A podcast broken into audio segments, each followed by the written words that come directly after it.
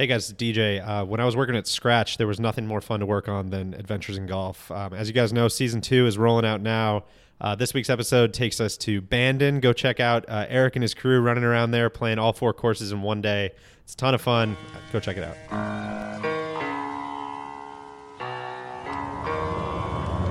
Be the right club. Be the right club today. Johnny, that's better than most. How about in? That is better than most. Better than most.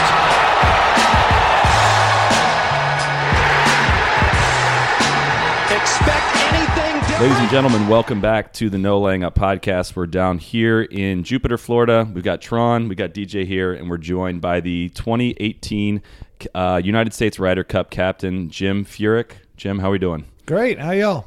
Doing well. Is, have you ever done a podcast before? I have. You have? I have. Yeah. You the Callaway one or the? Uh, a number of them along the way, but um, I guess probably five years ago, someone had to explain to me what a podcast was. Um, so let's get the. We want to talk with. The, let's talk injury first. I know we want we want to hear kind of an update on what your timeline is, when the timeline of the injury, where you are now, what that means for your future, uh, and what does that look like at the moment?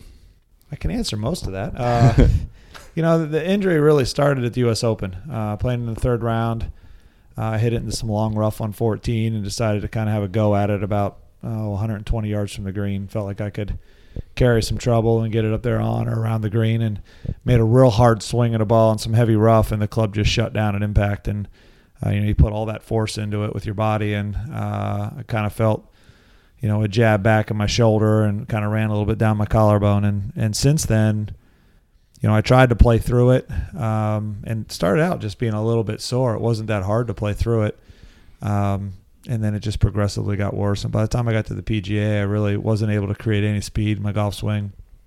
I was in a lot of pain, and you know, trying to play the PGA Tour at 70, 80 percent is is difficult. You know, you got so much talent, so many guys out there that that have the opportunity to go low each and every day. And if you're not feeling well, you don't feel 100 percent. It's tough to compete. And I kind of you know had to look in the mirror and say I, I can't do it right now. Um, and, and since then, I've kind of been struggling to to get back to healthy. You know, I've some seen a few doctors, um, seen some confused looks on trying to figure out what was wrong, and uh, was going through kind of therapy a little bit to uh, try to get back to 100%. And and uh, went through a period again where after a therapy session, uh, again a lot of pain and sore- soreness. But I think because of that, I learned a lot more about the injury and feel like uh, my doctors and I have a, a pretty good hold on what's going on. So uh, we're going to go back through therapy and uh, hope to be like January 1, kind of ramping up and getting ready for a season again. So, you know, we're sitting right now in, in early November. I, I need about, you know, a good six, seven weeks of, of uh, you know, going back through that therapy program and, and rehab. And if I can get through that, fine, which I, I'm hopeful and, and I believe I can, I, th- I think I'll be good for January 1. So have you touched a golf club and Not much. No. Not much. The shots have been hitting. Uh, I was at, at a doctor out in Vail, and I was they had a little biomechanics lab, and I hit some shots for that, hoping that you know maybe it would help. Um, I made about ten or twelve swings there, and and then I made about ten or twelve swings off the Eiffel Tower. Uh, for the Ryder Cup promo, and that was the whole. Do you think you can? I, you know what? If it's if it's the Eiffel Tower, I'll get it done. That's pre- pretty cool promotion. So I chipped some six irons off there, and and uh, had a lot of fun with Thomas. Sometimes does that help you just to have that time away from golf or that time that time away from the clubs to kind I'm- of reset? I'm used to it. Early in my career, I played a lot. I traveled a lot around the world after the, the PGA Tour season was over, and and uh, once Tabitha and I started having children, and I wanted to slow down a little bit my schedule.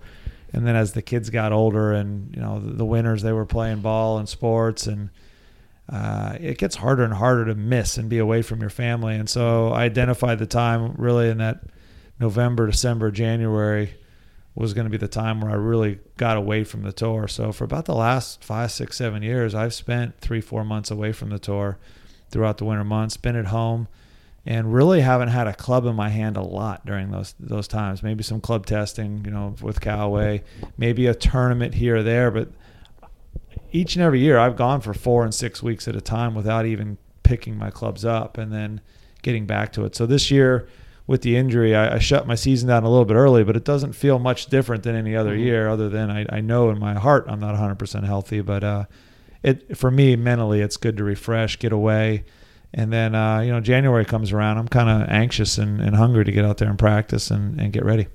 The Eiffel Tower thing kind of reminds me. We were talking, you know, before you got in, just what it's like to to captain in Europe versus the U.S. I, I know you don't have a great sense to compare the two, but I'm curious. Other stuff like that. Was there anything that's been kind of wild about having to kind of promote yourself in a different continent and do all that stuff over there? What's that been like for you? You know, I, it's been a fun process. I think uh, I'm usually really comfortable uh, going to the press room, media. Um, I actually usually enjoy that process. I've got a lot of friends in the media, and I always felt. I guess I start out kind of as a duty. I mean, it was my job to go into the press room, give them a story, give them something to talk about, and and if I, I felt like if I did a good job doing that, it would reflect on me, and they they do a good job covering kind of me and and what I do for a living. And, and I've always had that great relationship. I was nervous to go to Paris. I mean, you're kind of going to foreign soil. Uh, you know, we you feel like you go into Ryder Cups, and I didn't want to say anything that maybe could stoke a fire. I mean, we know their fans are great. We know they're loud. No bulletin Uh, board material. Yeah, no bulletin board material, and and uh, but really, you know, it was uncharted waters. I really hadn't hadn't done that before, and usually when I walk into a press room, I'm representing myself, um, you know, my brand, and and here I'm representing our country and uh, an entire team and the PGA of America, and so uh, that felt like a, a lot of weight on my shoulders, but uh, I, I kind of eased into it and and felt pretty comfortable after a while. So uh, it's been a great process. It's been uh, a lot of work, but it's been a lot of fun work. I was gonna say, does the captaincy kind of help take your mind off the the your the fact that you had this downtime with the injury? I mean, you're keeping yourself plenty busy. Oh, I've been busier than ever. The Ryder Cup's kept me busy. My wife and I are building a home uh, in Jacksonville, Florida.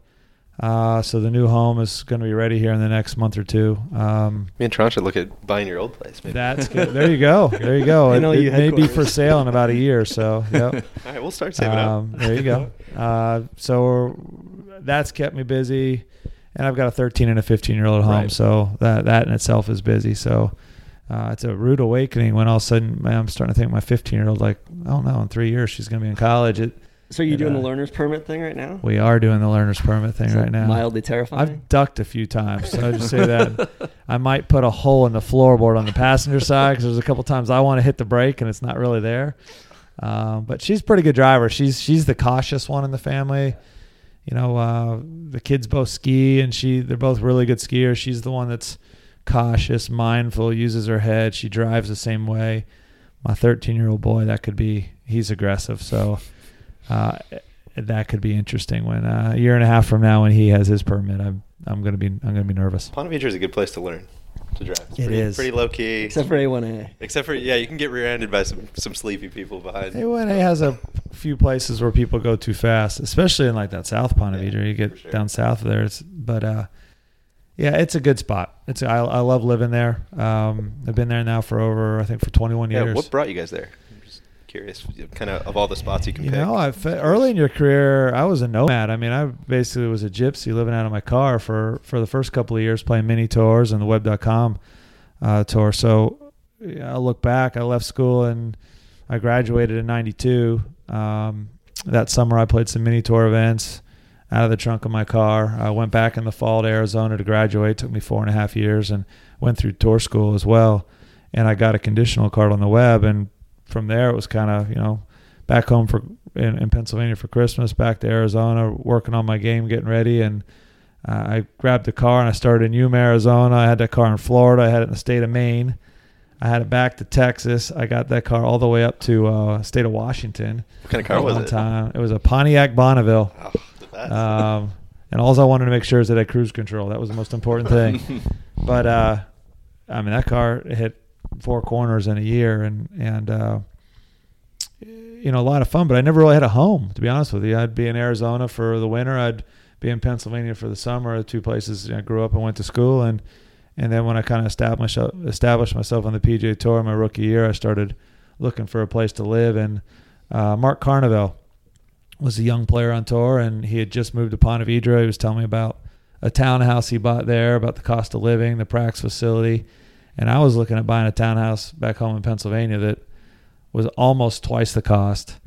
Uh, taxes were higher, weather wasn't as good, and then I had TPC at the practice facility uh, in Ponte Vedra. I kind of said, "Well, this is you know this is crazy." And during the Masters that year, I went to uh, Ponte Vedra, stayed at the Marriott there at Sawgrass. My parents came down to visit, and they helped me look for a place to live, and ended up buying a townhouse there. So I've been there ever since for 21 years.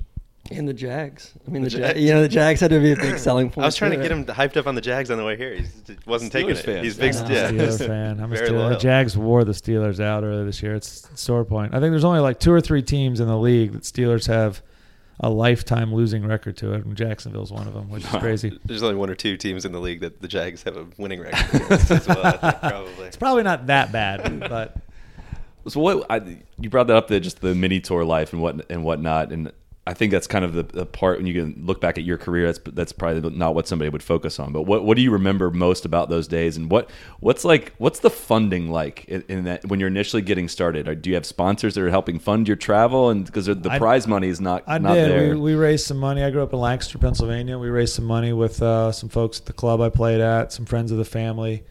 Um, so we probably raised uh, close to twenty thousand dollars, uh, which now doesn't sound like a lot of money, but um, I'm I'm very thankful the folks that uh, lent me money to go out and play.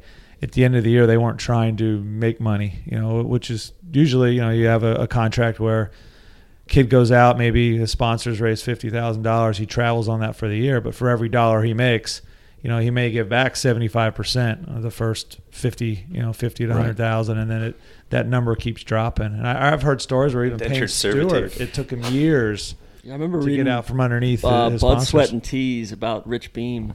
Like you know, I think that it was El Paso Country Club or whatever. Like all those guys got together and gave him money, and then they, like, he ended up winning the Kemper, and they ended up forgiving his debts and all that. But like that was a big deal. Otherwise, he was Right. going to owe you know, like seventy five percent of that winner's check to them. right. So And I, so I was lucky. At the end of the year, I, I gave back the money. There was one gentleman that wouldn't even let me give back, you know, whatever seventy five hundred dollars. So uh, you know, I I always feel indebted to those folks, and they were real close friends of the family. A couple of those folks, you know, if anything ever happened to mom and dad, they would be the guys I would lean on for advice and and kind of being a surrogate father. So uh, my my grandmother also when I was when uh, she worked for Gannett for the, the newspaper and uh, every check she put twenty five dollars away for her grand grandchildren. So I had close to fifteen thousand dollars when I graduated from college that we threw into that pool as well. So I'll never forget what Grandma did. And uh, she used to tell me when I was a kid that she was throwing these, you know, putting them in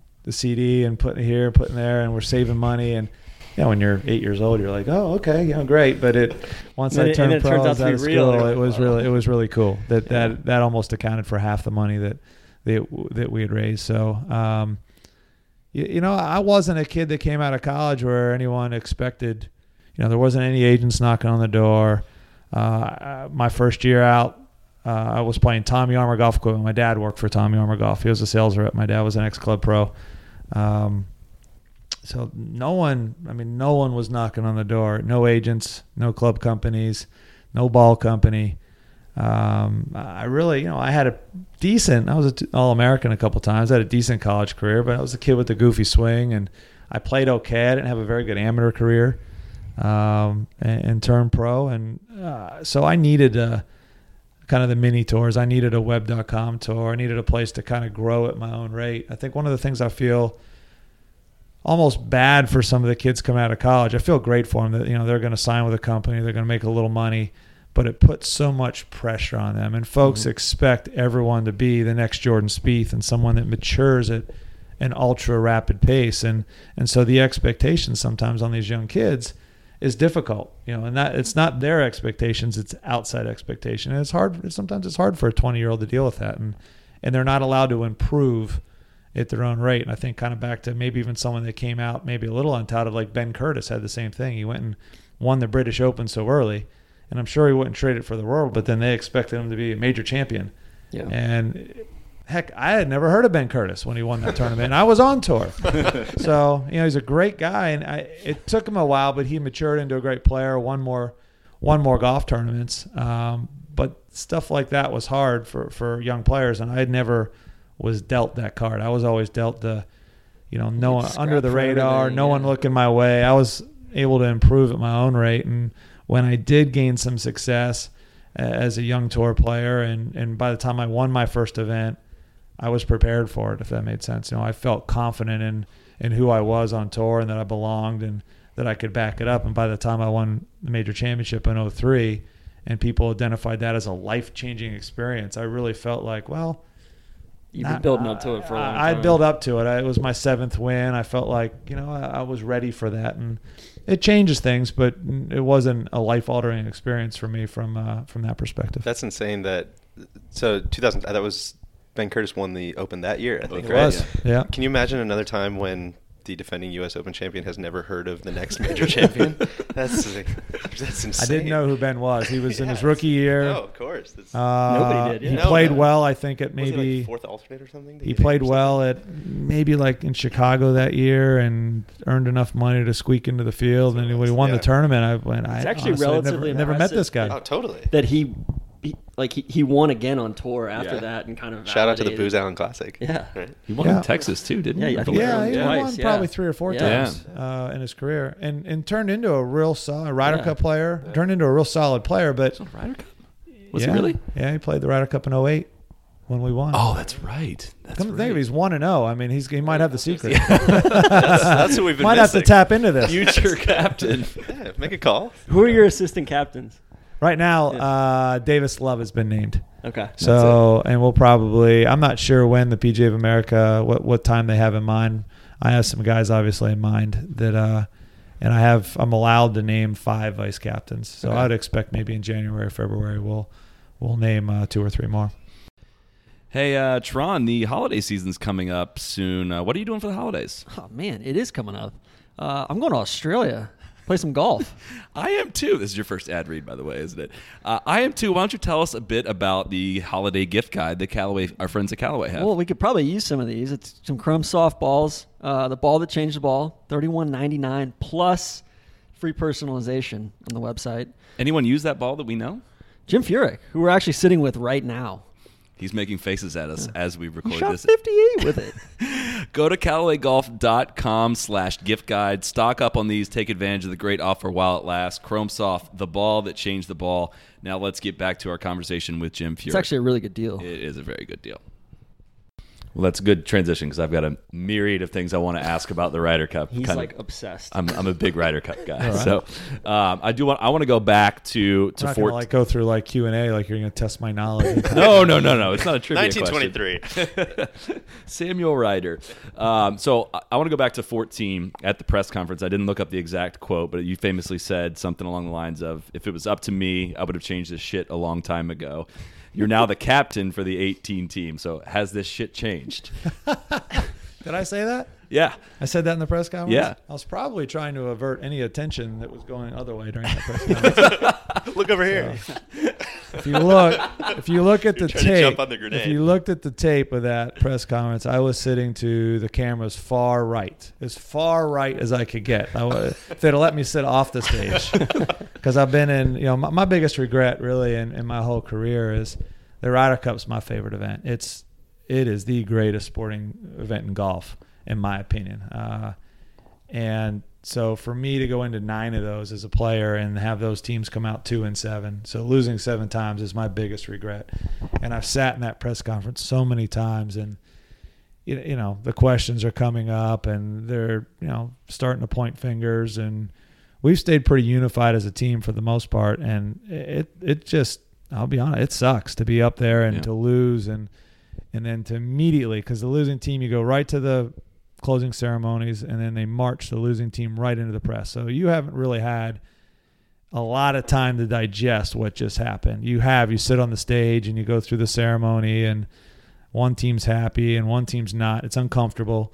And then you walk over to the press and you know and it starts. And so you know i it used to be tiger and phil were on all those teams and they were going to answer 90% of the questions right? They're going to ask tiger the first question they're going to follow up with phil the captain the rest of us i mean i used to say i used to say honestly i could sit on the one side of the stage probably pick my nose and no one would notice and uh, try that. and so we're walking in the press room, and I'm looking around, and I said, "Wow, you know, Phil's here." And I'm looking at all the guys on the team, and I said, "Oh no! Like you know, I've played eight or nine of these now, and I'm the guy now.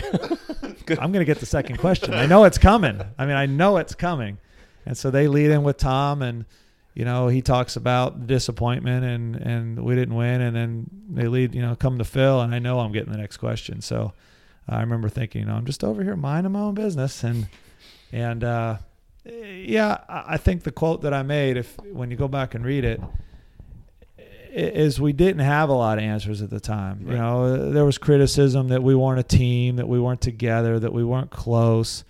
Uh, now you read the press, and you know, Jordan and Justin, and they're all buddies, and they hang out off the course, and everyone's tight. I mean, winning solves a lot of issues when you look at it. You know, when when when your when your football team's winning, the coach is the greatest coach in the world, and when it wasn't that long ago, Mike Tomlin was a heel, right? Now they're winning, and he's the greatest coach ever. It's everyone jumps on that bandwagon as as far as it's an easy story, and so.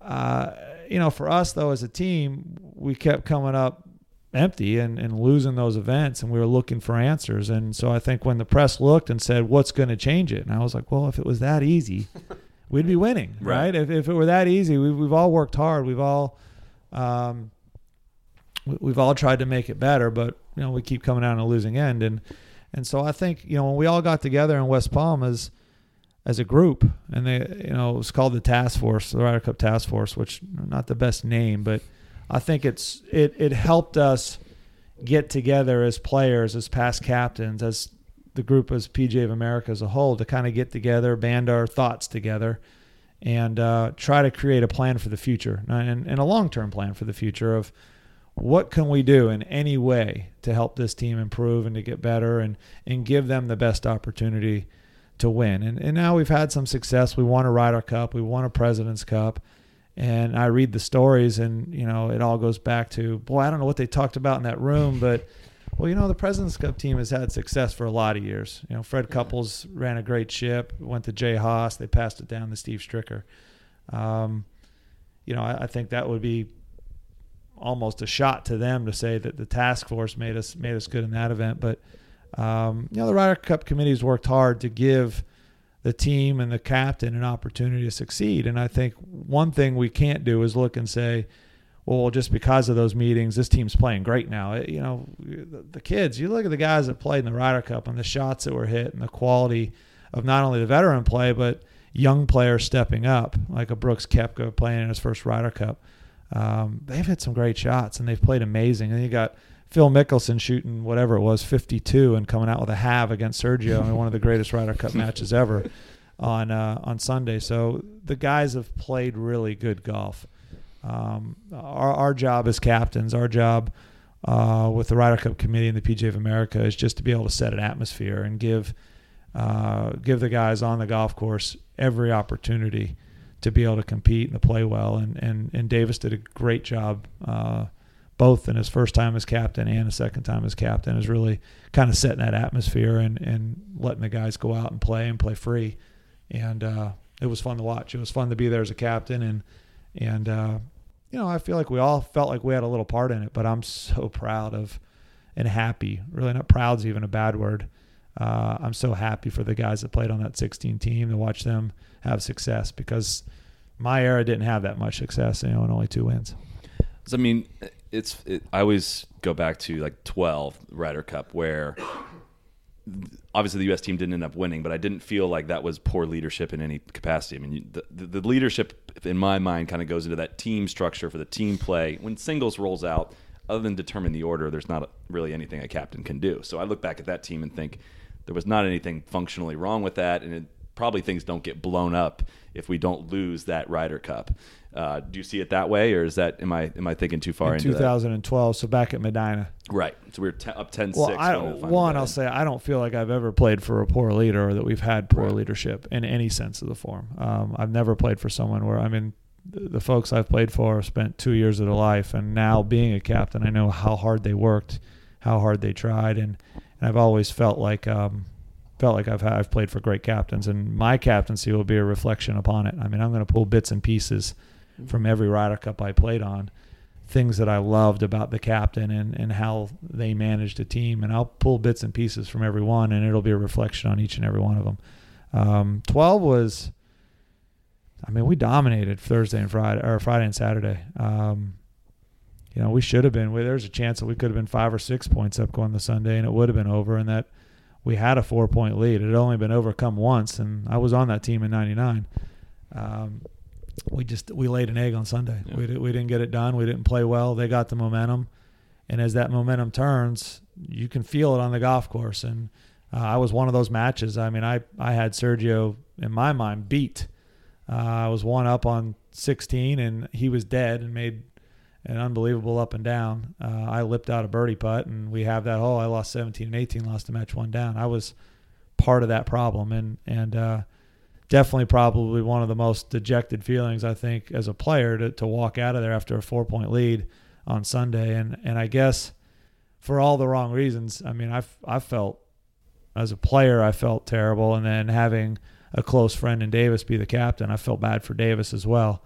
Um, but one of the things you have to realize as a captain, and and I mean, you're in the hot seat. I mean, no matter what, you know, if the team does well, um, they play it up like you know it was a great captaincy, and I think every good captain will say give all the credit to their team. I mean, they're the guys hitting the shots, but you have to be prepared as a captain if the team, uh, for one re- reason or another, doesn't do well. Um, you know, it, it's your fault. You, you know, you, you take the job knowing that, and um, but the event means so much to me, and and has meant so much to my career and you know we all want to win golf tournaments we all want to win major championships and for me to start at the start of every year one of my goals was to make those teams and one of the proudest things in my career i guess would be that i was able to qualify for so many of those um, What was your first one? 97? 97 That was 97 Valderrama, that was right? at Valderrama. Valderrama. And that was a strange week with the rain. And I was, they always, you tell every rookie that like your first Ryder Cup, the first three or four days of practice will feel like two weeks. And then Friday, Saturday, Sunday will like go by in 15 minutes. I, I mean, it flew by. I mm-hmm. really was so green and so young, and I over practiced and I wore myself out and then I went out and play. I mean, I did everything stere- like stereotype what what what you could do wrong during a Ryder Cup week. I did it that week. I mean, without a doubt. Um, Showed up really early and stayed of stayed balls. practice too late, Yeah. rushed. You know, you, you don't you don't your your whole the hard one of the hardest parts about the Ryder Cup is it totally flips your normal schedule. You're not on your own schedule like usual. You're on a team schedule, which is pretty easy for most people. But we're out, we're up later at night for functions and dinners and stuff we don't usually do early in the week in a normal event. And then you're up early every morning because there's really no time to sleep in until Sunday right? Matches start early on Friday and Saturday. You have to be up early for practice because they have media scheduled, they have pictures scheduled, they have opening ceremony scheduled. So you've got to get your practice in early as well. You just guys don't get a lot of rest, and that'll be one of the challenges. That's a big challenge of flying east, going over the pond. Jet lag, guys are worn out, so it'll trying to manage our time well and get these guys enough rest and, and prepare and getting over the jet lag will be important. Is there a week off this year? Is I was right going to after ask the- that. Right after, right after the tour championship. So It's tough. We'll have guys, you know, we'll meet in a hotel in Atlanta Sunday night, kind of get organized, and then we'll hop on a charter and, and fly. I'm imagining we'll probably, I'm trying to put the numbers together, but we'll probably arrive in Paris. We'll probably land around noon on Monday Yeah. with the time change. So Is there a week off before the tour championship or is it there before is. BMW? There is. Okay. So we have the three playoff events in a row, uh, one week off, and tour championship. So what what for you as the captain is like kind of the most unexpected? I don't want to say time suck because it's all valuable. It's all you know details that you have to kind of factor in. But what's the biggest surprise to you? Where you're like, man, like it took me eight hours to choose these rain suits. Or like, yeah. Um, you know what? We've kind of got it. The PGA of America's got it down pretty good right now. If anything, I I would say that there's times where I want to be more involved. Um, but Polo Ralph Lauren is the clothing supplier. This is the fourth time they've done it. So, you know, it, right now we vetted through issues, your problems, you know, yeah. and you can only reinvent red, white, and blue so many ways. So it's a it's a tough challenge for them to make the clothes look sharp and you know Mhm. they've been doing it now. This is this is four times, so they've had to come up with 29 different red, white, and blue shirts by this point. Um, but There was no thought. I to guess doing the Corey nothing's Pavin been a giant surprise. Um, I enjoy like at home. I have a little golf tournament in Jacksonville for some friends that about four or five of us host, and so we each do a little bit. Like I make T-shirts and hats and. And it's kind of like gifts for everyone. I love seeing those T-shirts we- around town. We They're make always like we make yeah. logos. I've got a have- hand me down. It's like the best T-shirt I have. by the way, So we have Whatever- whatever we have fun with it it. I like I like designing the hat. I like doing that part of it. So uh, you know, we're just we've designed the the hats for the Ryder Cup. The the clothing's pretty much done. I did the media, and and right now we're, we're I'm just kind of more in the collecting data. I just came back from a really cool. Um, the PGA of America had their annual meetings in Austin, Texas, and they invited me to come out. Uh, and they had uh, they were trying to get all six Ryder Cup captains that live in Texas, and Jackie Burke wasn't well enough to make it. But I had Lee Trevino, Lanny Wadkins, uh, Hal Sutton, Tom Kite, Ben Crenshaw, uh, all up on stage, and I sat in the back like a like a little kid and watched. And they talked about their Ryder Cup experiences, and then after about an hour, they invited me up on stage for like the last thirty minutes, and I got to sit up there and talk about being a captain, and uh, it's just an honor. I mean. I, I, I look. I, I've said this a million times, but I start. You know, I started playing for Tom Kite and Ben Crenshaw, so two folks that I wanted to emulate, that that I looked up to, that I watched when I was a kid, and they were my first captains. And then as I grew, you know, through uh, House uh, Curtis Strange, and then it went to Hal Sutton, who I played against, uh, and Paul Azinger, and all of a sudden it became like the folks that I Your played peers, against. Yeah. Then you had Davis Love, and I'm like, all right, here's one of my friends. You know, it's almost my age, and uh, so it, w- it was kind of a nice, fun, growing experience. But to spend that time with with the past captains and hear their ideas and how the Ryder Cup's changed so much and and blown into this massive event, and to hear them talk about it was really cool. What uh, so in the way you described it, it doesn't sound like a ton actually ended up changing about the process in the captaincy. I mean, is that is that accurate to say? Well, I think there was a, a couple key points. We, we talked about uh, how we were going to identify captains in the future, what was important. Um, I don't know. There wasn't like a list made that here's what we're going to do for the next four or five years, but the idea was uh, one of the important things I came out w- with it was we're going to one identify the future captains and we're going to give them some experience. So I think one of the things we've done to the captain in the past, I think they've all done a good job, but I think they all would have liked to have probably been a vice captain to start with. And I think I might out of the nine captains, nine times I played, I played for eight captains. Maybe one or two of them had experience as a vice captain before. I think Davis was a vice for Corey, and Corey might have been a vice captain for a Lehman. I can't remember, but there was only one or two that had any experience at all as a captain. They all played in a lot of Ryder Cups, but to be behind the scenes, to see the decisions that have to be made, the timing of those decisions, um, interaction with the with the uh, team, I, I think is valuable. So for me to do it at the President's Cup twice, for Jay Haas and for Steve Stricker, and to also be a vice captain for Davis the last Ryder Cup is invaluable for me. So that's one of the things we wanted to do. Two, I think um, we kind of developed more of a long term plan instead of uh, we have to win now. You know, it was kind of the idea was let's let's look ahead. Let's look ten years, twenty years into the future. What's it going to take to build? And I think any major corporation would look at their business that way. You want to be successful now, but what's going to help carry us? Let- Let's the back of our mind, what's going to carry us in the next ten Ryder Cups?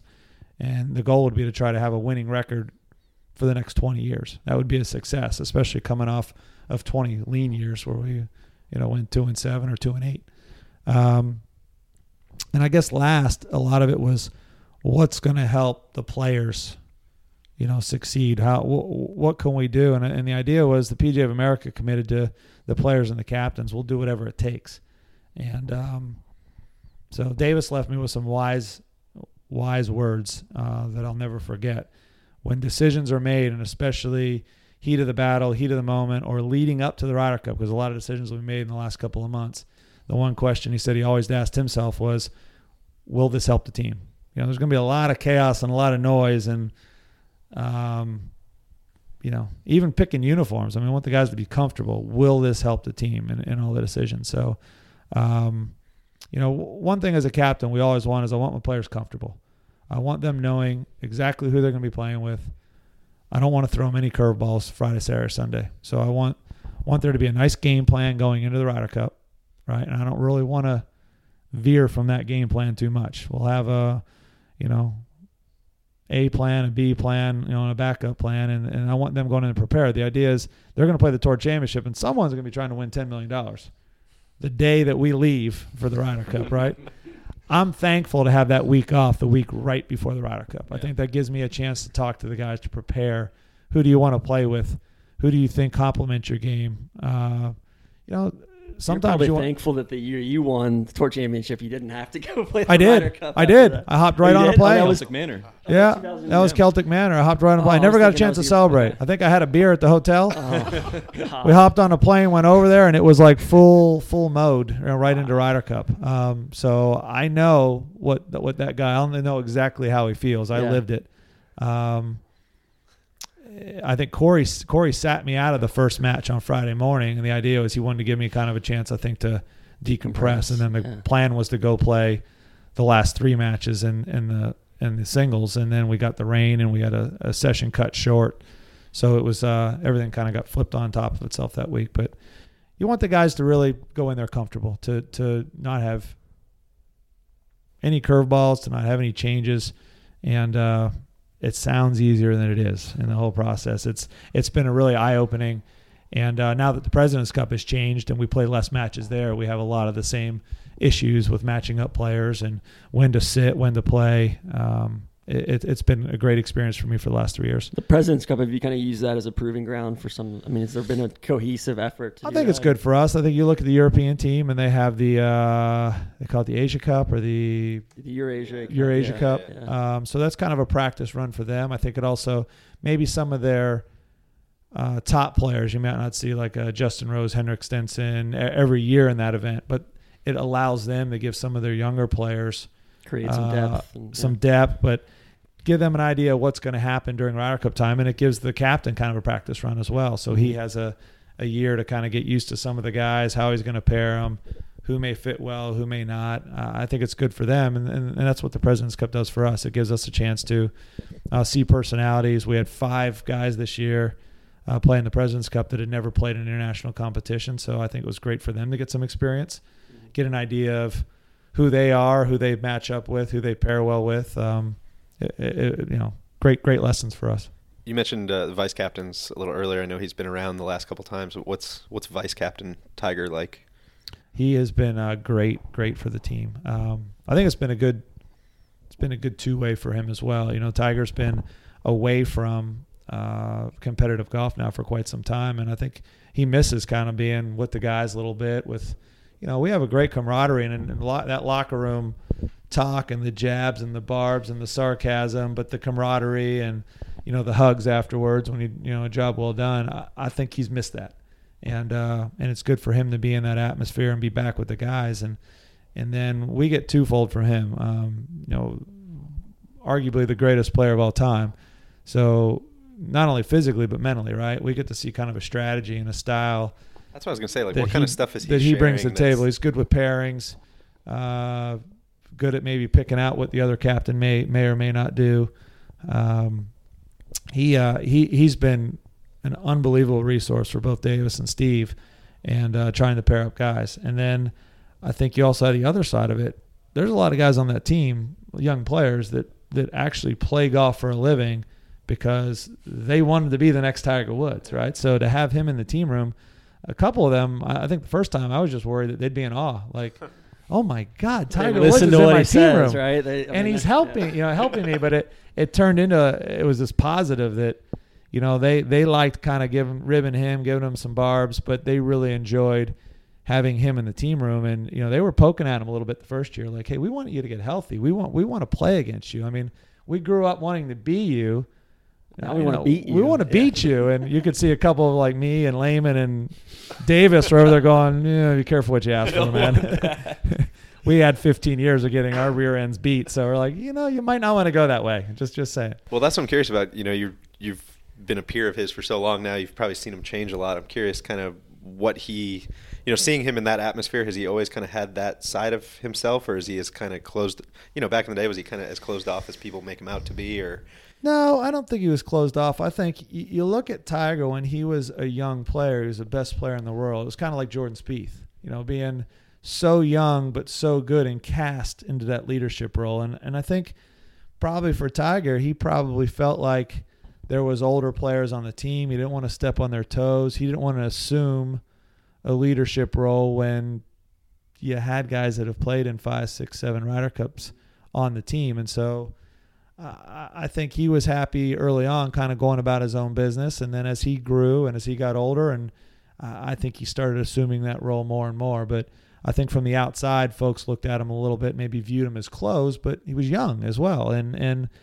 Uh, I think one thing that my my era, you know, Mickelson, myself, Tiger, um, I always wanted to show respect for the players that were there before me, and I wanted to, you know, I wanted to make sure that when I played on a team with Tom Lehman or I played on a team with Payne Stewart or uh, I mean they were our older older player, our veteran leaders, and and uh, you know you you want to help and you want to be involved and you want to be in the team room, but you also want to you know you want to follow their lead. They've been there, they know how to they know how to get to the end and, and win. So.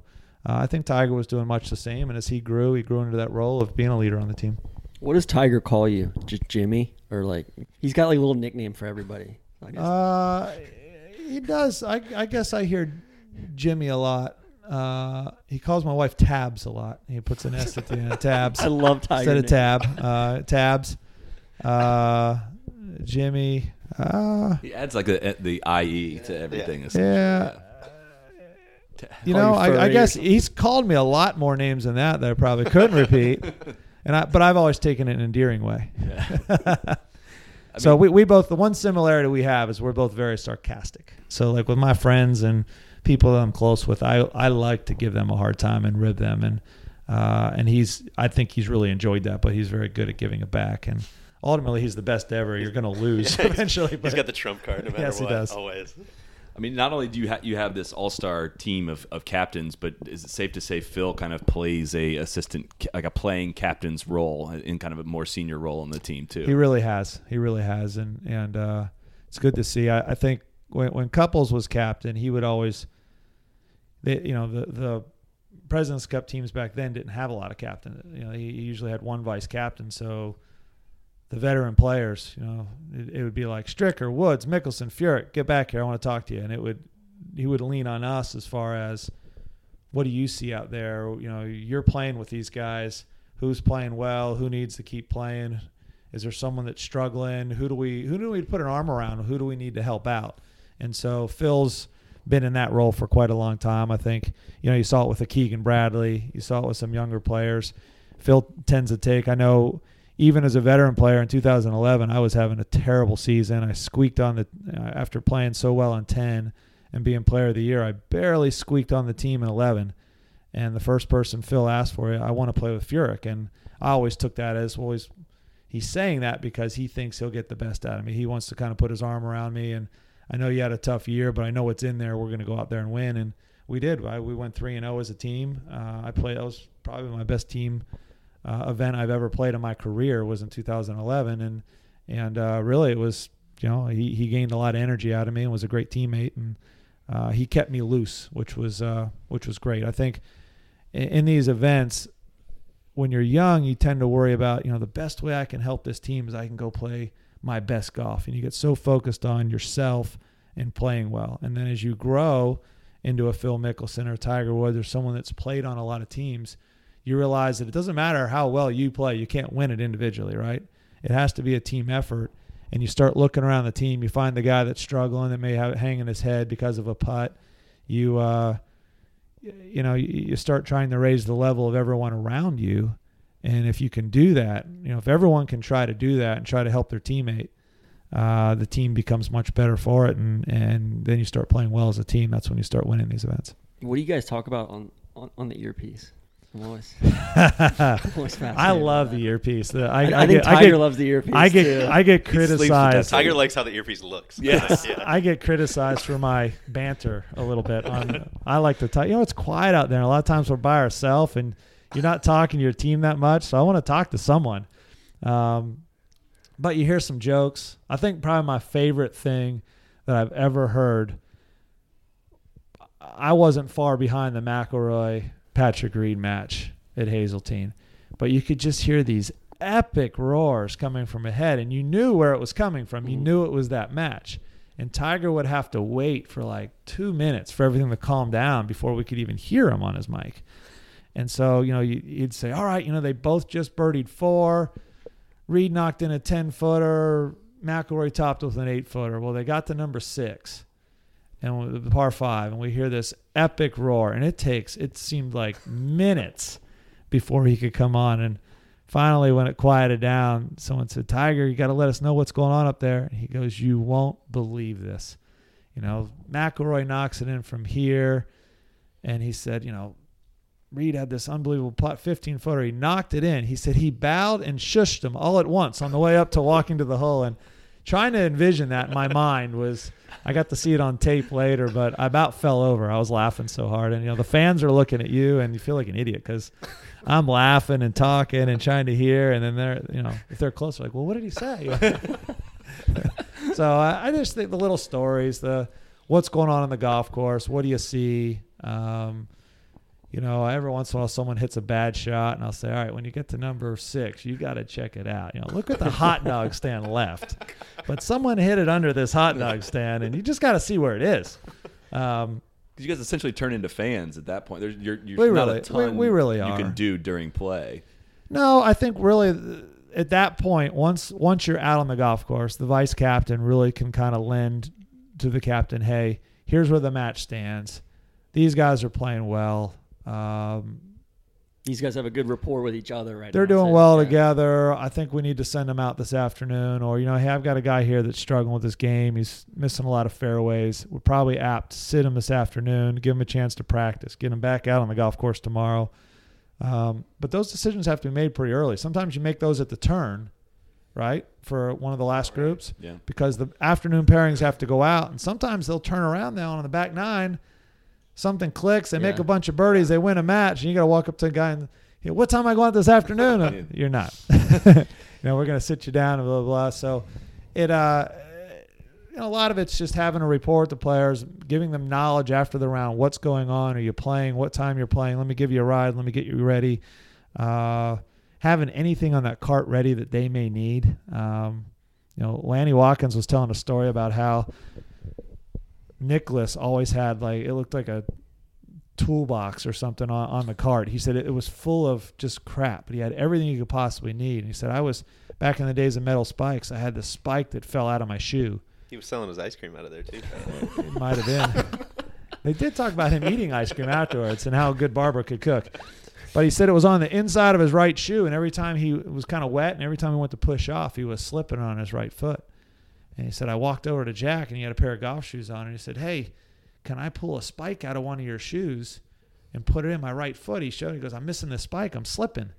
And Nicklaus just reached in the cart, and he had a spike wrench and spikes, and he Lanny put his foot up, and he goes, and here I got Nick. Jack Nicklaus changing the spike in my shoe. He goes, it's just priceless. So, Will No. you wear golf shoes as captain?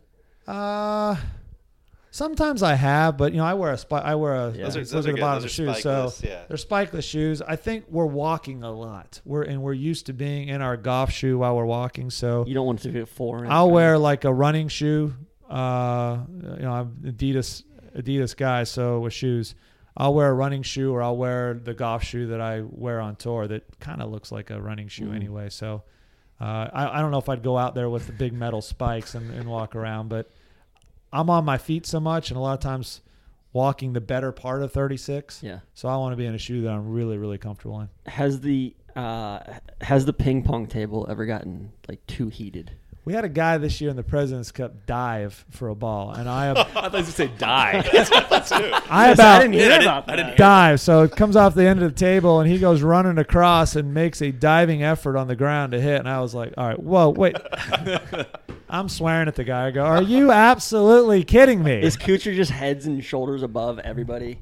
Or yeah, like, you know, he does does it. have a He, legitimate he does it without here? a great serve too. He just puts the serve in play and toys with everyone. But his volley and getting it back is phenomenal.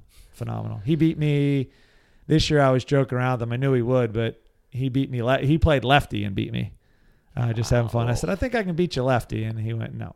So I lost a few bucks on that one. Let's say you just come out, just Dukes of Hazzard, just dig in this year, just come off that injury and like you win twice or something on the West Coast swing, and you're you're you're playing well, you're playing well, and you start rising up those Ryder Cup standings? Like, would you ever? It'll be a tough year as far as media wise and that. um, Let's just start and now. when Yeah. I was named captain, I was, you know, that year, earlier that year, I was ranked number four in the world. Yeah. So the idea uh, at the time wasn't that far fetched. was that was that kind of a weird feeling when you're no, playing that well and it's like, well, hey, come on, no, I'm still it was earlier that year. I had been I had been hurt for a while, and and I was asked the question, you know, by some folks, is is this a good time for you for the captain, or do you want to, you know, continue trying to make the teams? And um, I I just felt like it was the right time, and now I'm really thankful. I had been hurt for a while. I haven't been playing, but I really wanted to be. I always wanted to be the Ryder Cup captain at one time in my career.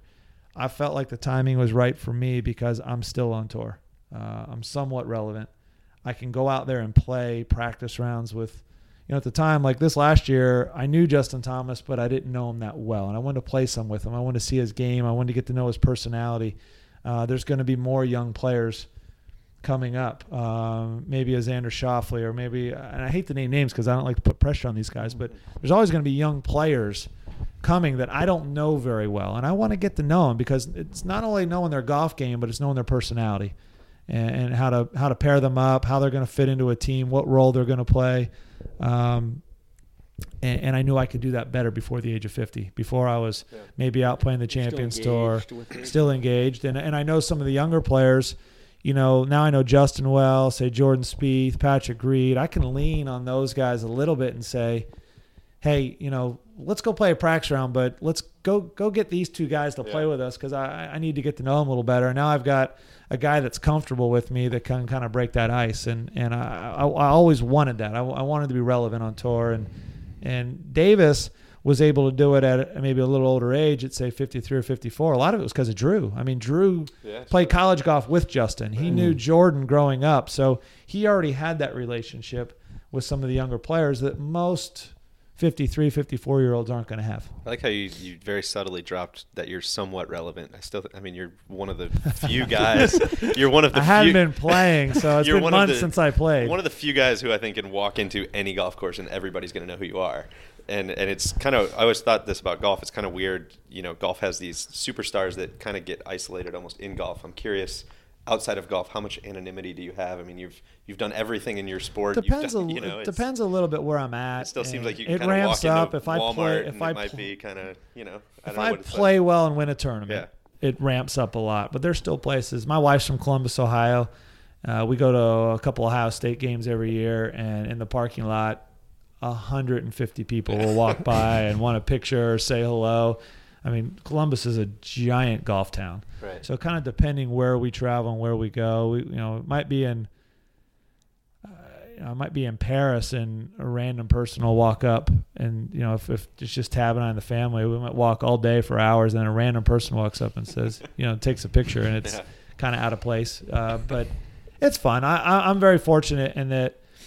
Um, most of the folks that want to say hello and and it, it's just such it's a nice experience. Fan wants to come over, maybe take a picture, say hello, wish you well, and and off I go. I mean, I've never been where I couldn't take my family to Disney or hang out with the kids or have a normal.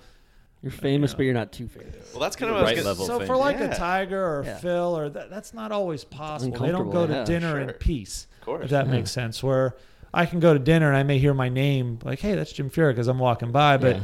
We can sit down and have a normal dinner, and I, you know, I might look around and there may be a few eyes staring at me, but For the players Um, this year, we were sitting at normal. we were sitting at Nona Blue in Ponte Vedra, and like Jordan and Smylie were sitting over there in the corner, and like you know some like sixty year old guy walks up and just like interrupts the heck out of their dinner and asks for a picture, and it's just like have some shame, people. Well, that's you know? what, kind of what I was Yeah. going to get at. Is like you know you're you're kind of one of the one of the few remaining guys of that generation that didn't you know didn't have social, didn't have all these. You didn't have to put yourself out there in all these like crazy ways to raise your profile and serve your sponsors and do all that stuff. It's like it seems like kind of a blessing almost to, to be in that Yeah, spot. I think that you know I'm I'm now on Twitter be, because the PGA of America wanted me to with the Ryder Cup. Um, That's a fair and it's trade-off. it's been cool. I mean, I I've, I've enjoyed it, but you know, I guess I also enjoyed kind of not having to do it. You know, and, Yeah, and sure. being a little bit anonymous, and and I've always kind of felt like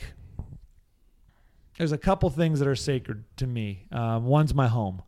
So like if you've noticed, there's rarely I I don't know if there is a picture of me in my home. We were talking anywhere. about before you came in, and I'm like, he's one of the most famous people in golf. Like, I don't even know if he has kids. Like, I don't know anything So- like about his personal life. I It's have a- awesome. I have like, a- it's Yeah. I have a so 13 and a- so refreshing. It yeah, is. It's I have a 13 and a 15 year old that are and great kids. Uh, my daughter's a sophomore. My my son is 13. He's in eighth grade. Um, we have we have a close family. Uh, they they used to and still travel quite a bit in the summer. Um, I thought by now they wouldn't want to, but they love traveling because that's what they've always done. Uh, and like my home is kind of sacred. Not really. I mean, well, some folks know my. I mean, in, in the media and that they know my family and my wife. Now sometimes we walk in an airport and people like if I'm not right there, they'll walk by and they know she's Tabitha Furyk because of the Web.com commercial, and she was on it. And I've had people walk up and say, you know, I didn't really recognize you, but I saw your wife, and then I looked over and and I get the biggest kick out of that. So She um, seems like she's busy all the time. Like, not to sound like a creep, but I see her around Jacksonville Beach. Like, she's always really busy. Coffee she ru- she to runs our meetings. She's- yeah, foundation for a full time job. She sits on a lot of boards. She sits on the board of uh, the Baptist Hospital in, in Jacksonville. I get to go to a lot of a lot of events as a plus one. It's kind of cocktail cool. parties. So she's- Yes, yeah. hang How'd out, have her? a beer, chat with everyone. It's pretty easy. The plus one job is a really good gig. Just saying. How'd you meet her? Uh, I met Tabitha at the memorial. Um, so her her last couple two and a half years of college, she worked for Muirfield Realty. So she worked her way through college uh, there. Her boss at, at the company loves golf. I mean, a golf freak show, I guess would be the best way I could say. Just loves golf. Talks it 100% of the time. Back then he did. And uh, he would take a week off of work to work a radio show at the event. So I think he they'd plug into him every 20 minutes what's going on? He'd update scores he'd go over to like a concession stand or he'd talk to fans and it would be like mr golf you know would, sign in and he'd say something about what was going on at the memorial. And so my wife's job for the tournament was basically you know it's a social it's a huge social event. He hung out she hung out there with with him and his fiance at the time and happened to be there for a few hours then she was going to meet some friends later at the tournament and I was walking off the 18th green after a practice round, and he interviewed me. But while he's interviewing me, I'm checking her out. and I said hello to her, and then he kind of realized what was going on, introduced us, and uh, he loves golf, so he asked if I'd go to dinner with he and his fiance and her. At the time he asked, I actually didn't know which one was his fiance. so then I was very uncomfortable for a little bit that I might be checking this guy's fiance out but uh, it worked out. Uh, we went to dinner a lot that week, and uh, and uh, been together ever since. What uh, favorite question we love to ask people? When was the last time you paid for golf?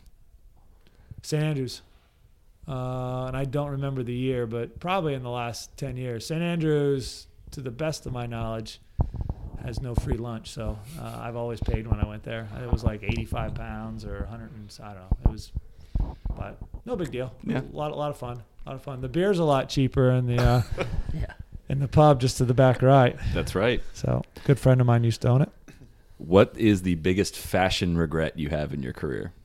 The shirt with the buttons. I was hoping you'd say that. I was hoping shirt you'd with the buttons. that. That. was pretty quick too. Shirt with the buttons. I kind of like the shirt with the buttons. So, well, You should bring it back. it was unique. You know, I had I have a goofy swing. I do everything different, man. I putt putt cross handed. I have a weird grip on the club. I'm looping my swing. Might as well just throw the, sh- the shirt with the buttons in there. Uh, one of our guys, Big Randy, created a, wrote a piece for our site that's called the Tiger Tax, and in it he calculated how much money Tiger pumped into the game, and he's kind of did a rough economic study. And one of the things we always ask people too is we were going to do a part two, we haven't done it yet. of- Well, I'll say this before you go there. He cost us a ton of money because he always won. I mean, I Ernie Els would have had like 15 more wins if it weren't for Tiger Woods. That being said, he still made us way more than he cost So us. that's the question: is if we were the second part was going to be we were going to start invoicing players, say this is how much money you You gotta owe tithe Tiger. You you have to pay a tithe to Tiger. Right. How much money would you say Tiger has earned you in your career? Well, you got to think when I started playing the tour, a pretty good sized purse was 1.5 million, right? And some of them were only 1 million at the time. 1.5, uh, maybe a major was two. I, I don't remember. And then Good time to throw in. You made that was putt nine- for ten million. that was 19. that was 1994. By 2000, you know, a pretty good purse was six million dollars. Early 2000, less than 10 years, they quadrupled. and a lot of that had to do with with Tiger. So, you know, I I don't know if he made me four times the amount of money, but probably triple, Wow. Double for sure. Yeah, that's usually we answer we get. It's like Charles Howell said, I owe him half of my earnings probably. So. But yeah, Oh, I don't two-thirds know a it lot. to him. I just Well, said I- that, I mean- not technically. I mean, I'll go on record right now. He hates to pay a bet, so I don't know how much I owe him back. So, Tell us more about that. yeah, I'm just kidding. I'm just kidding. I know one of my favorite stories I heard you tell in a press conference a while ago was He doesn't lose very often, so he doesn't have. That's, to. Yeah, that's that's true. true. He's not used to it. Uh, I remember hearing in a press conference you talking about your first time on the range at Sony. I don't know if you remember telling that Yeah. story, and if you, they had never heard it, I was curious if you could kind of give me a refresher on that. that yeah one of my funniest and probably worst feeling moments in my career. So my first tour event as a member i guess. I played some as a non-member but we went over to sony. Sony's got the smallest range on the pga tour. It's tiny. Can't fit anyone on it. Because of that by wednesday there's no grass on the range right? It's just chewed up and it's a real sandy soil it's always the uh, the trade wind there is a hard into right to left wind, so I've hit in that wind there a lot. And uh, sandy range, get up in the morning. Lanny Wadkins is on my on my left, and I go to hit some balls, and kind of my normal routine would be to grab a sand wedge and just kind of hit some 40 or 50 yard shots. And there was a little pin always short left on the range, which is kind of funny. So I just rake the ball in, and I'm talking to my dad, and I go to hit the sand wedge over at the first pin. I'm stiff real sandy soil. I, I mean, I hit it really fat, and the sand goes up, and I mean, I can hear it hitting Lanny next to me, and I'm not quite sure who's behind me because I didn't really pay attention. So as I turn to look, I go, "Oh my God, it's like Lanny Wadkins, who's one of the more, Chippy. for only being about five foot eight, he's one of the more intimidating people I've ever been around." And so I, I turn and it's Lanny Wadkins, and I go, and in my mind, I'm thinking, "Oh shit, like I didn't just do that." So I just said, "Hey, sorry about that." And I turned to look at my dad. He's back there teaching me, and I had this grin on my face, like, "Can you believe I just did that?" so I rake another ball in, aim at the same pin, hit it fat again. Sand flies up, and it's pelting him, and he's he's over a shot. Now I'm like it's hit me. Like the first time, I kind of thought it was cute and funny. Second time, I am now I'm intimidated as could be, and I didn't know what to say. So I said, you know, like, hey, sorry about that. I tried to, you know, add some light to it. I said, maybe I should aim a little farther right. And without breaking shot, he's over the shot, and he just tilts his head up and he goes, "That'd be nice." and he's, he, and goes in and, hits, and goes in and hits a shot. And I so now I reach in my bag. I bypass the pitching wedge because that's probably going to be fat too, right? and I go straight to the eight iron. I aim it up the net down the right side, and I blade the hell out of it. I mean, I just bone it up the right side because I'm so intimidated. Eventually, I kind of get aiming it right. I kind of get it back to where I'm hitting it solid and, and feel pretty good about it. But uh, I've I've told that story back to Lanny a few times, and, and we've laughed about it quite a bit. He's been great to me in my career. He uh, he's really been a lot of fun for me. Awesome. Well, let's wrap it at that. We kept you for an hour. This was this was great. Appreciate all the insights and stories. That was an and- hour. That was an hour. Flying. I mean, Yeah. it didn't seem like any more than two. I'm gonna be honest. I got one last question. What do you get at Sun Deli? Sun Deli is Yeah. either Bab's Best or the Gnarly Charlie. I've never had either. of So them. now you got to go. so You got to go double meat. okay. Go double meat, and then you go with. You have to get the white roll. I mean, the wheat's good, but the white roll they have the best bread in town. That's, Okay. that's my opinion. So Preaching to the choir. and great folks. Yeah. great Yeah. folks. Shout out to Sun Deli. Yeah. Always looking for some handouts. huh? That's right. Yeah. I don't know if they listen to this podcast, but I need to give them a heads up. They're more into the BMX biking scene, I think. Yeah, I think so. Yeah, exactly. Skateboarding scene. Well, we'll let you carry on with the rest of your day. Appreciate you spending an hour with us, and uh, best of luck with the captaincy. Thanks. Appreciate it. Thank you. thank you. Be the right club. Be the right club today. Johnny, that's better than most. How about in? That is better than most. Better than most.